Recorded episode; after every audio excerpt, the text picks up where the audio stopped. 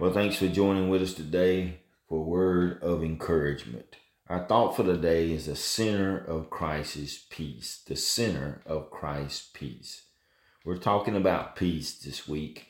In John chapter 14 and 27 says, Peace I leave with you, my peace I give you, and I do not give to you as the world gives. Do not let your hearts be troubled, or do not let it be afraid. Few people can honestly say that they do not long for peace of mind and inner tranquility. The troubles and pressures of life can drive many to seek comfort in different things drugs, other things, uh, professionally help, or even alcohol.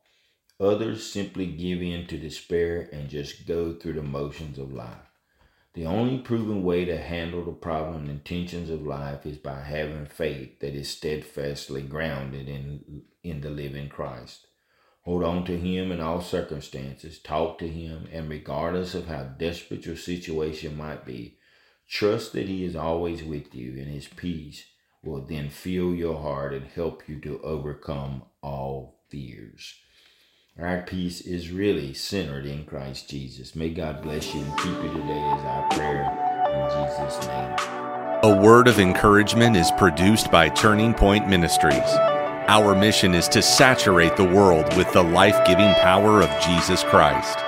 We need your help to do this. You can support us by going to tpworship.com and click on the Giving tab.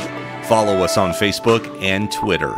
Apostle Locklear is also streaming on Life Now TV, available on Roku, Apple TV, and Amazon Fire. Download our mobile app for Apple and Google. It is time to live your best life now.